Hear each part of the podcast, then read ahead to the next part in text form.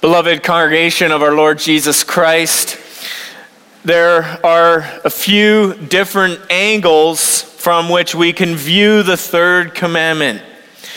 We can all see very clearly that this commandment forbids all blasphemy and all careless use of God's name, as well as all casual promise making and oath taking that is done lightly, trivially, and without due seriousness. Those are rather obvious applications of the third commandment, and we tend to think along those lines when we give thought to this commandment. That it pertains simply or primarily or even exclusively to our speech how we talk about God, how we don't curse or swear, how we don't use foul language, how we are to watch carefully the use of our tongues, as well as monitor the use of tongues as we hear them on the radio or on television and the like. All of that is true, and we don't minimize or downplay any of it. But the third commandment does not only include a negative prohibition don't do this and don't do that, but it also gives us a positive obligation that we are to positively advance the name of God. Have you ever thought about the third commandment in that way?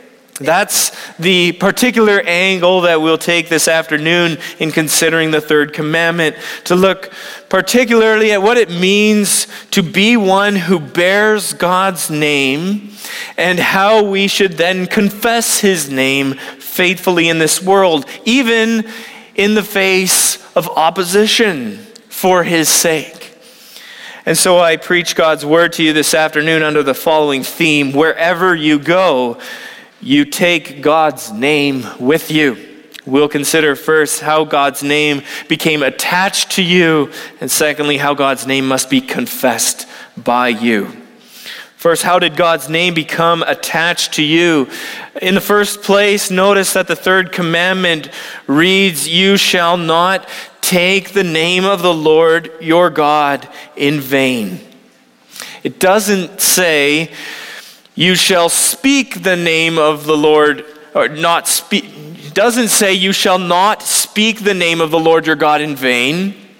Though it certainly does include speech, the word that is used is take, or you might translate it carry. That's the commandment God gave at Sinai. So it is a given that you will carry the name of the Lord. You will take it somewhere. You will use it somehow. The only question is how. Now, it is necessary to see how this relates to worship. That's what the first four commandments are all directed at worship. And so, as the first commandment had said, You shall have no other gods before me there being addressed was the primary loyalty of our lives, worshiping none other than the one true God. And the second commandment followed that up by regulating worship, not on the basis of our own preferences or our own whims or wishes but calling us to worship in the way that God Himself has regulated it in the truth of His Word. And now the third commandment builds on all of that by dealing with our attitude toward worship, we could say. And the third commandment does, does that by speaking in terms of the name of the Lord. Now, what do we mean by the name of the Lord? Well, what we must understand is that the name of the Lord is not simply a, designation, a mere identity marker like our names, Jim, Bob, Sally. It's more than just a tag or a title that we put on some person. In the Bible, God's name stands for his existence, his presence. Represents all that he is. It represents his blessing, his covenant relationship.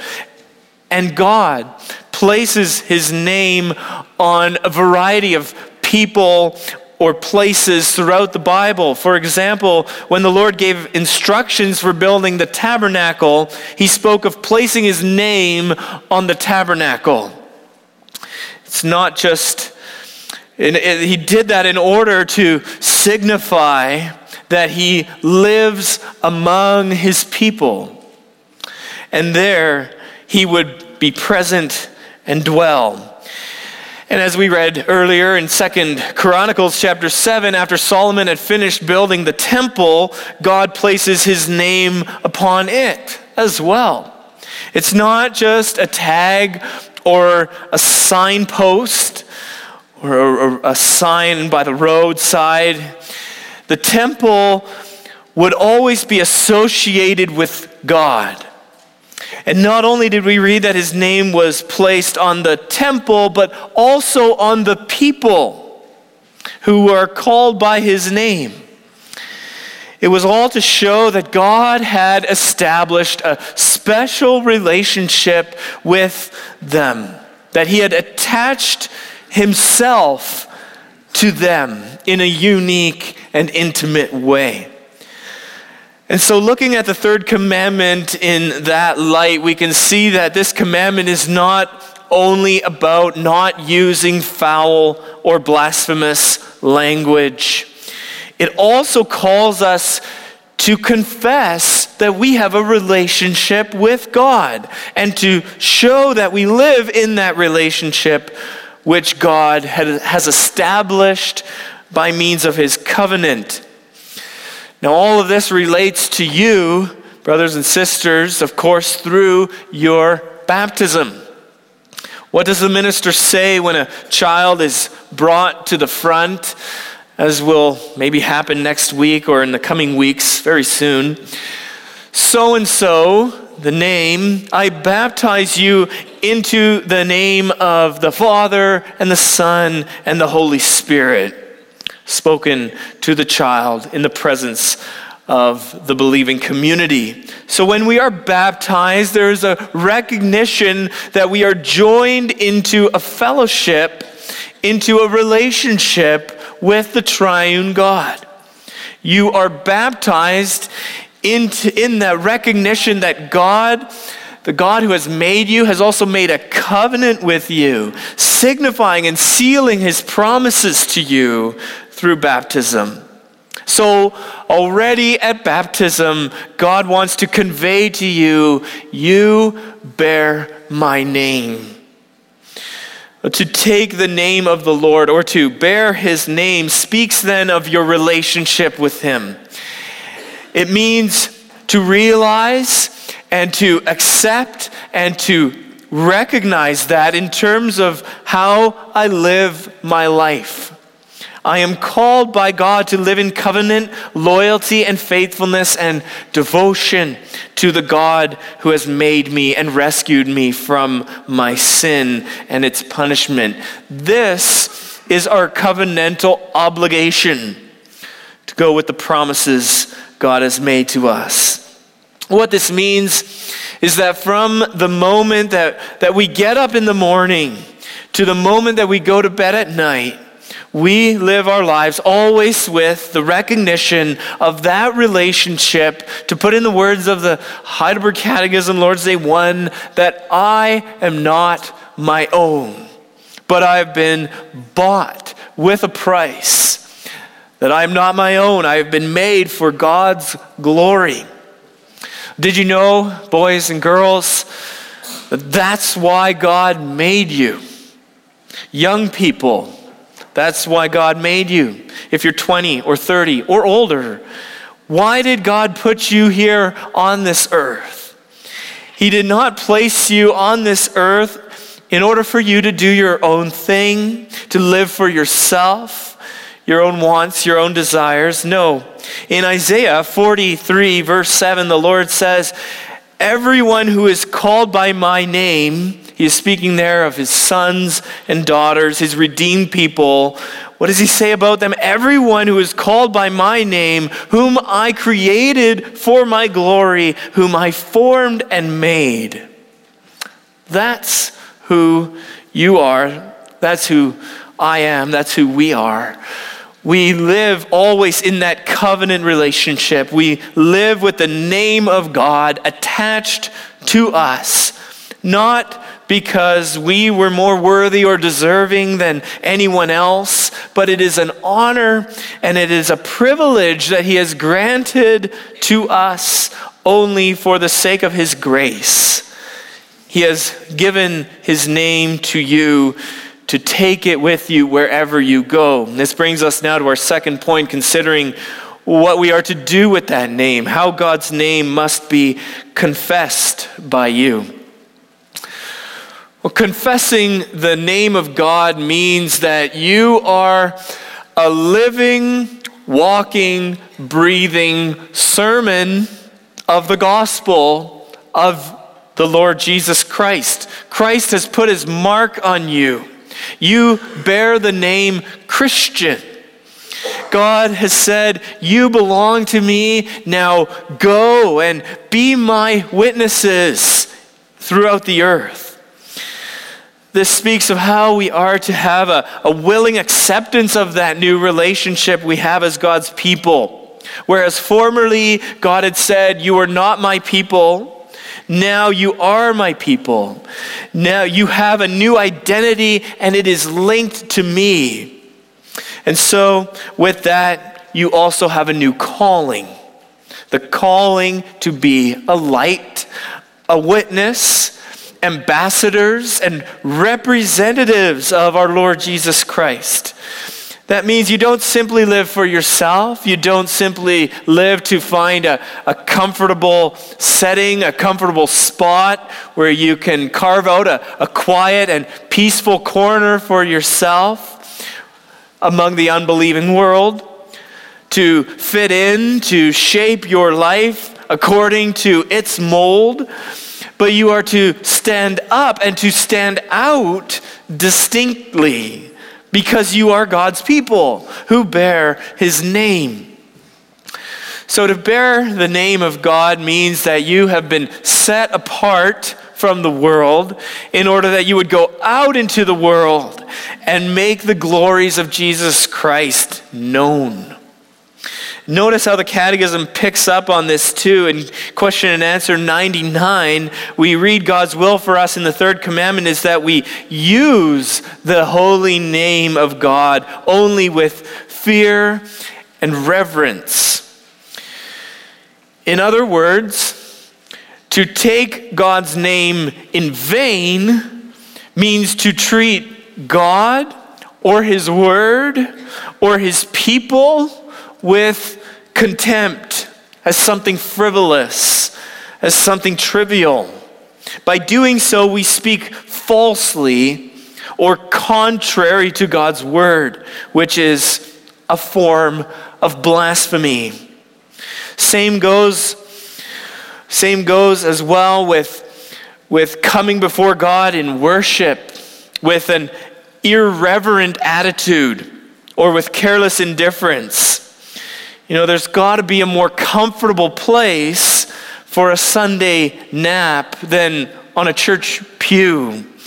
That's coming before God in worship with an irreverent attitude or, or careless indifference. That is to blaspheme the name of God. Also, it is to treat God as if he were less than who he says he is, as though he is simply someone who checks our attendance and clocks our time spent at church or church related functions, even if we are sleeping or slumbering, and that He is simply satisfied and pleased with a half hearted commitment.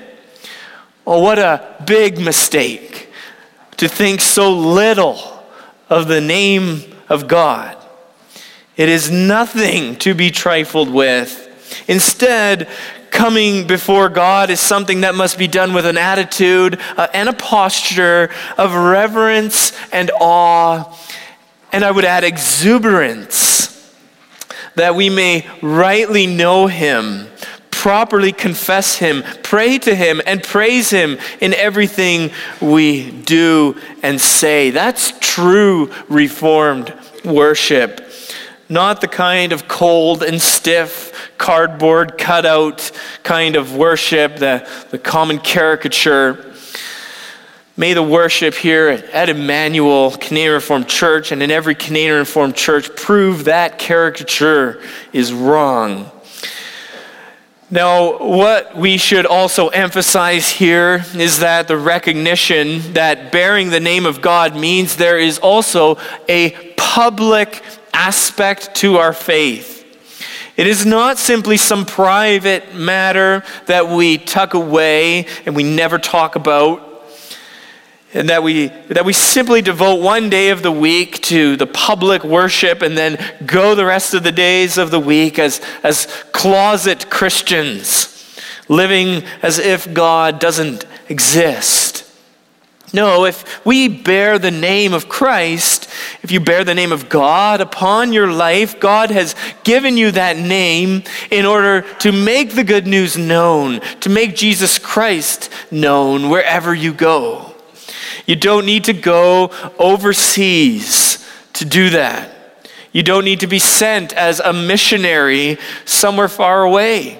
It means that you have been placed by God where He has placed you, and He has put you there to be His ambassador there in the home, in the field, in the school classroom, on the playground, on the job site.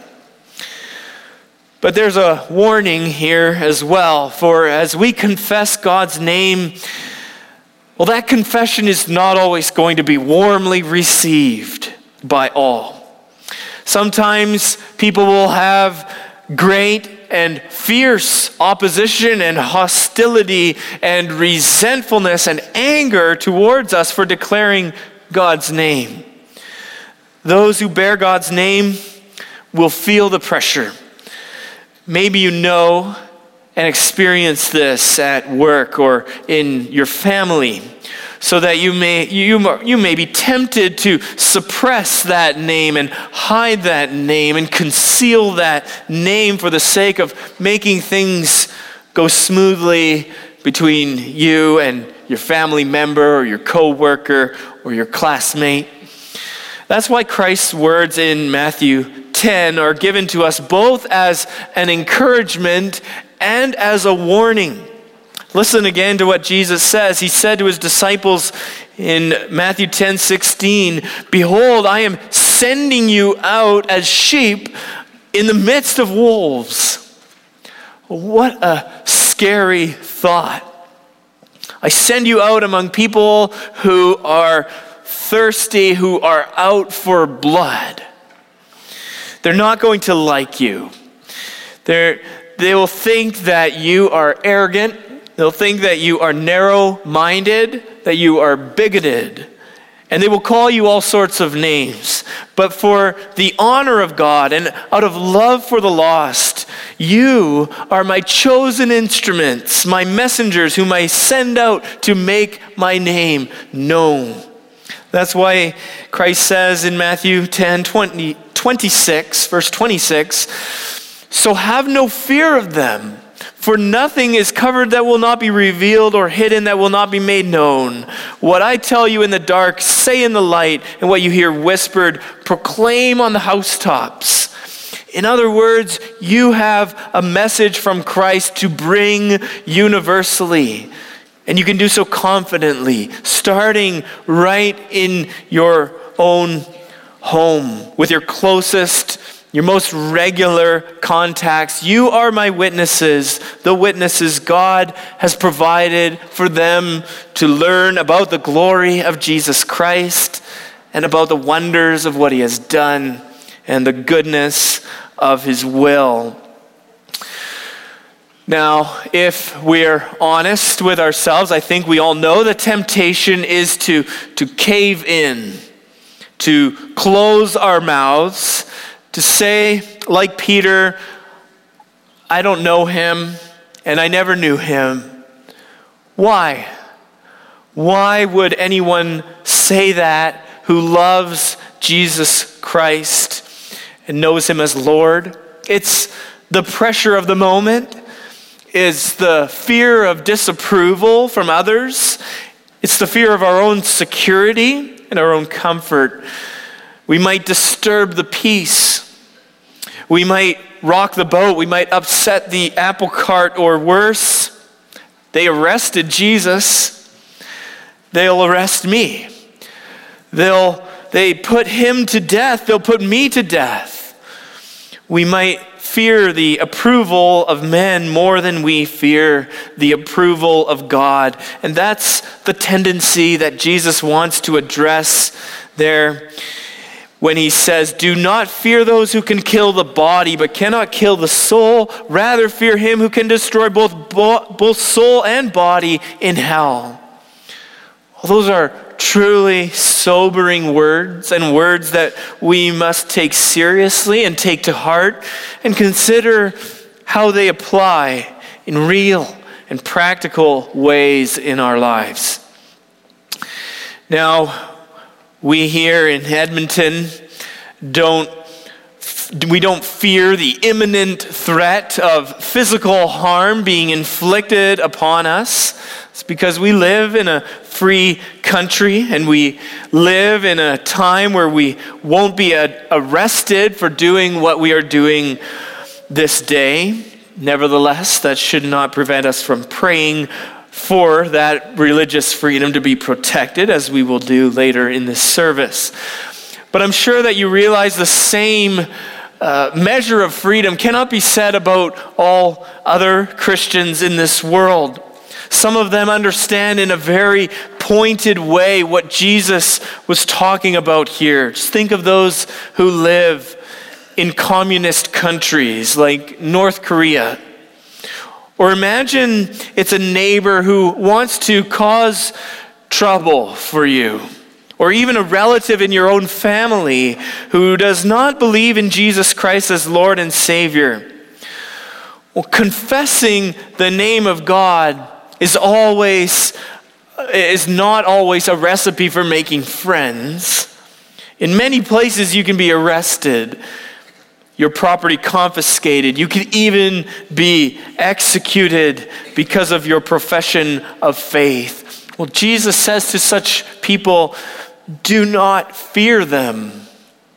If only we had the boldness of what Jesus speaks.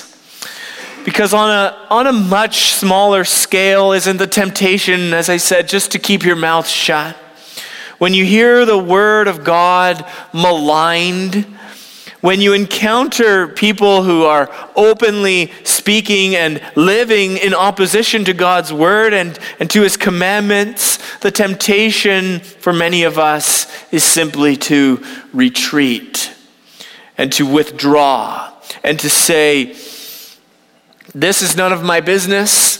I don't want to get involved. I don't want to deal with the consequences of this. I just want it to be, I want things to be smooth over and blissful. But Jesus says, if you seek to honor your confession of the name of God, then you will open your mouths and you will speak out and you will be the prophetic voice speaking what needs to be heard. For he says to everyone who acknowledges Jesus Christ before men, he himself will also acknowledge before his Father in heaven. What an amazing comfort, what an amazing encouragement for us to be bold and to be diligent, to be faithful, to live our lives with the awareness that we bear the name of our Lord and Savior in this world and should do so unafraid. But with that encouragement comes a warning Christ says, Whoever denies me before men, I also will deny before my Father who is in heaven. Now, I don't know you all well enough to know how each of you bears God's name through your day to day living, but I offer this as a challenge to you. When you're going about the business of life, at home or at school or at work or in your neighborhood or wherever have you, as you go about those things, are you aware that you, as you are doing so, as you do them, you are bearing the name of God? Whether you are speaking it or not, you are living witnesses, living advertisements, living, walking, breathing sermons of the God who has called you to glorify his name because he has made you for his glory. Simply reflect upon that and be aware of those moments. Be aware of that in those moments when you will be tempted to keep your mouth shut to keep it closed. And think also of the danger of what happens when God's people abandon the Lord, when they do not live for Him, when they ignore or reject the word of truth. This not only leads to their own destruction, their own decline and downfall, but living carelessly in covenant disloyalty to God causes his name to be tarnished, to be dragged through the mud, so that he is blasphemed among the nations. Well, this too, by our lifestyle, has everything to do with the third commandment that we do not live our lives if we do not live our lives with the keen awareness of the name that we bear, then we cause others around us to blaspheme the name of God. So, how do you bear his name, brothers and sisters? Do you bear it as those who are brave and courageous, as those who are bold to speak the word of truth? even when others do not want to hear it, not afraid of what others think of you?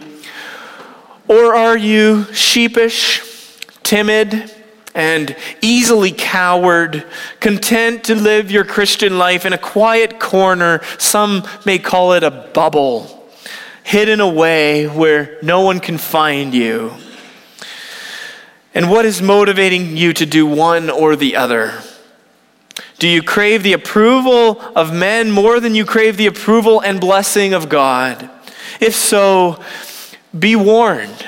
If you cower before men, if you concede and deny the name of Jesus Christ, then there will come a time when God will also turn his back upon you. But as a final note, by way of encouragement, think about this. Who is the ultimate bearer of the name of God. It's Jesus Christ, is it not? He kept the third commandment perfectly and flawlessly, and he revealed God truthfully and faithfully in word and deed, rendering true obedience on behalf of those who had disobeyed God so many times and failed to live up to the high standard of God's law. And so the apostles recognize that Christ's name too must be elevated, must be treated with the highest reverence and awe.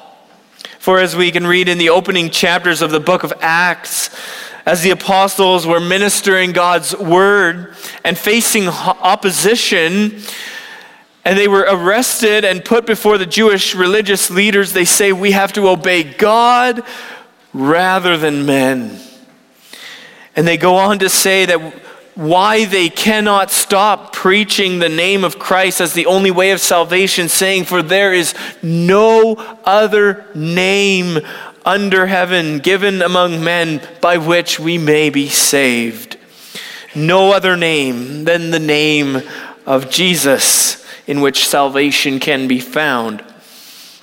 And when Paul sums up the whole of human history, what does he say the, the course of, of human history is leading up to? It's leading up to the day when the gospel will not only go out from the pulpit, from the mouth of the preacher or from the mouth of the minister or missionary, but when the gospel will be on the tongue of everyone, every tongue shall confess that Jesus Christ is Lord. So let that be our aim already now. May that be our goal to honor the name of God by our lips and by our lives in everything we say and do. To do anything less is to take his name in vain, is it not? But he has given his name to you. He has put it on you in a much more profound sense than having a tattoo put on your arm or even having a Bible in your hand or a, or a fish emblem on your car or a nice plaque or inscription on the wall in your house, however lovely uh, any of those things may be. He has etched his name onto your heart and life. He has signed it to you and sealed it to you on your forehead. And so we close with this thought. Many of us will remember in our earliest days of our schooling, we were given the age old assignment of show and tell. As the young boys and girls among us surely know, all you have to do is bring something along with you and you describe it and everyone has to guess what it is. Well, the Christian life is a life of ultimate show and tell. God has given his name to you, put it on you, and you are to show and tell that it is there, that it is real, that it is alive, that it is powerful and holy and glorious. That's our daily assignment, that's our daily calling as Christians wherever we go. Show and tell others through your words and through your works that the invisible name of God is written on your life and on your heart. The question for all of us then is will others be able to see and guess that it is there? Amen.